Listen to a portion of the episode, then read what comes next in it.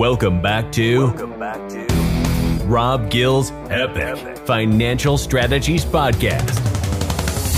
If you like what you're hearing and want to learn how to take action on your financial future, click the link in our bio to speak to us directly. To learn more about how you can achieve financial freedom, subscribe to our YouTube channel and follow Rob Gill all over social media.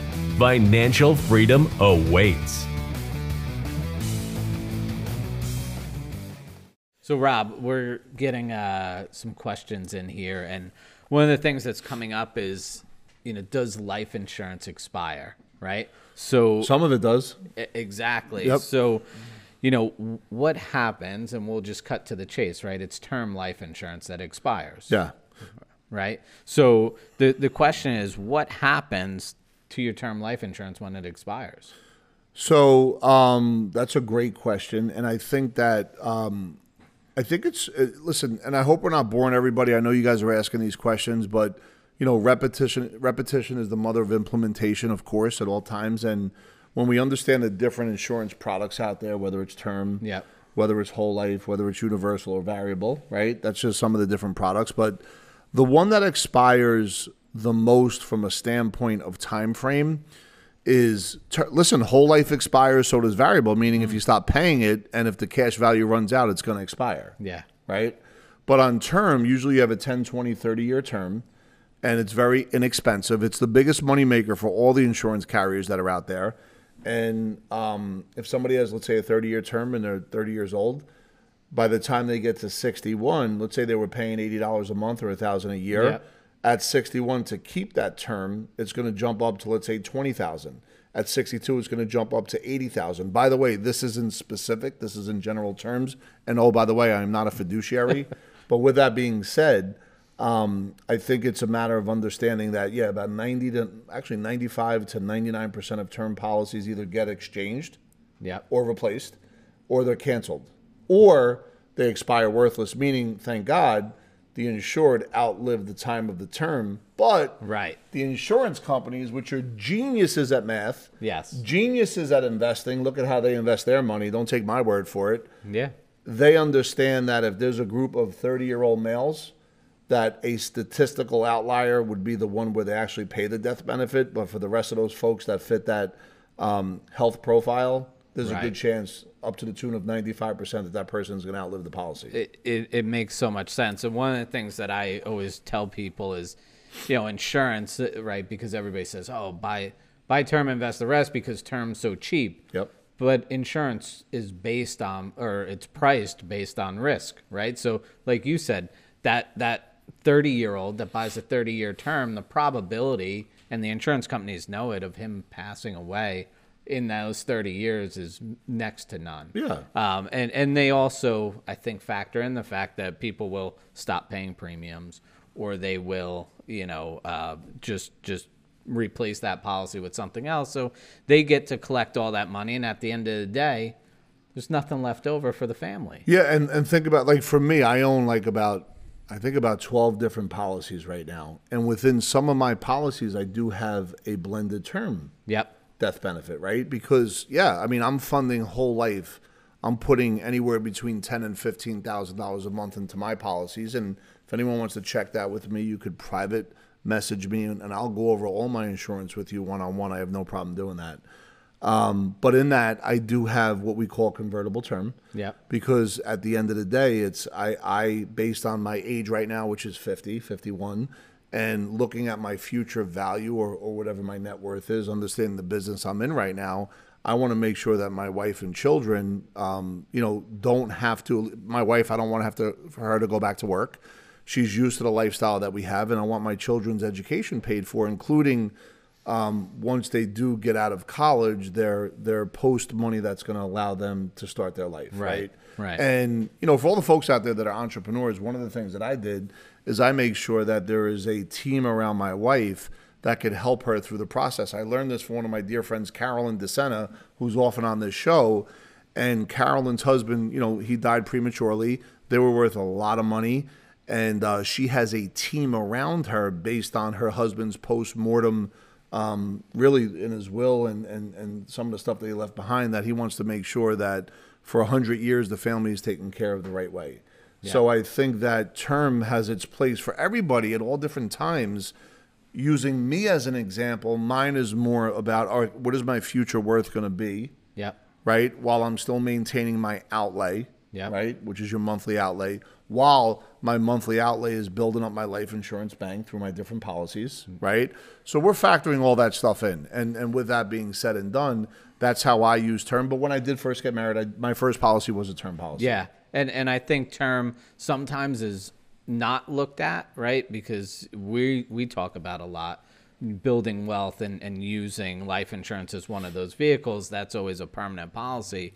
But to Rob's point, having that death benefit there for your individual protection, your family protection is, is so very important.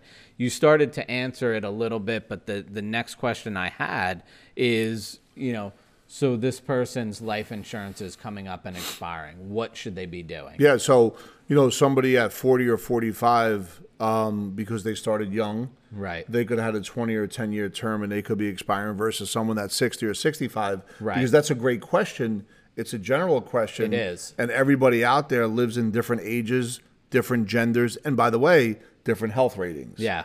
All this stuff has to be factored in, right? So if you bought a term years ago and now you're like, wait a minute, if I buy insurance again, if I do term again, you know, it may be cheaper than if I did, let's say, whole life variable, universal, or whatever other right. kind of policies that are out there. The real question is, um, do you want money to go through life expectancy? What does your other assets look like? What is your income? What is your cash flow? I think these are really yeah. good questions. Cash yeah. flow is important. If you look at a bucket, in the bucket is there holes at the bottom? What do those holes look like that has money leaking out? Is it lost opportunity costs that are associated with interest rates on tax, on, on credit cards, on auto payments? Uh, what does your tax liability look like? What does your write-off really look like in the end?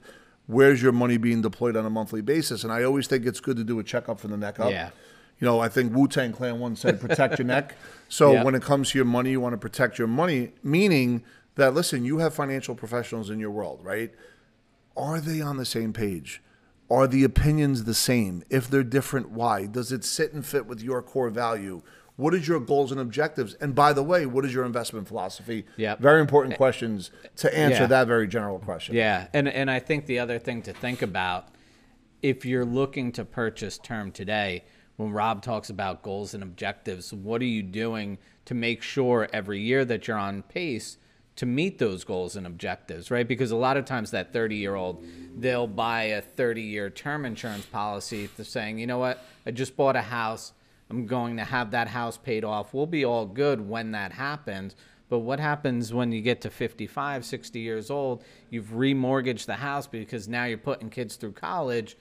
Now your term insurance is getting ready to expire. So are you meeting with your professionals? Are you doing these things, right? How often do we run into those situations where people thought they were going to be in a different space in life and they didn't quite get to where they wanted? Yeah, what, what I've learned is um, there's a life condition versus life blueprint. And in our blueprint, in our minds, we always think of the most optimal outcome. Mm. And that's the, the the life blueprint. And the life condition seems to be a little bit different, right? So what I can say is every time Rob Gill writes goals, um, and I am I am the best I can each year from the previous year, uh, let's call it a slave to my goals, meaning I read them, I read them with, with uh, passion in my voice, tonality, I read them in the mirror.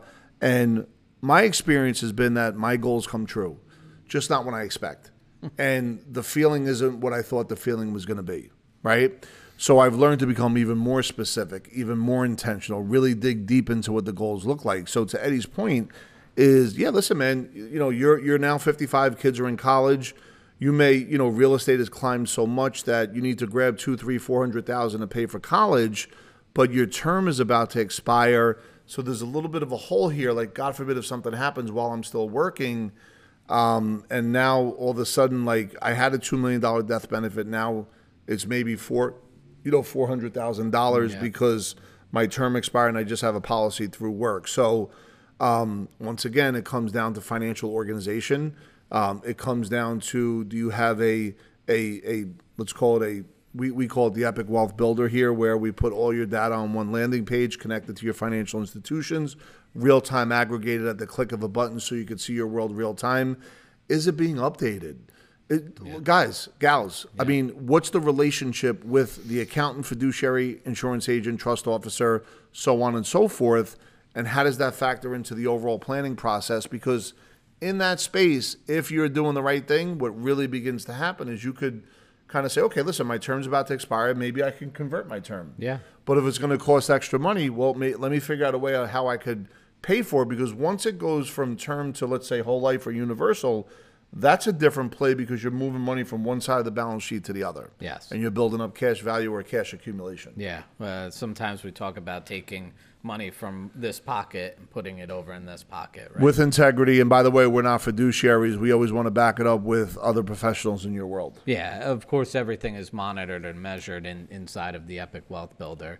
Um, but I, I guess to that point is, you know, if you have a term policy or a whole life policy or whatever you have, wherever you are in your station in life, and you think you're worried about, oh, what, what am I going to do if this runs out? How do I keep insurance?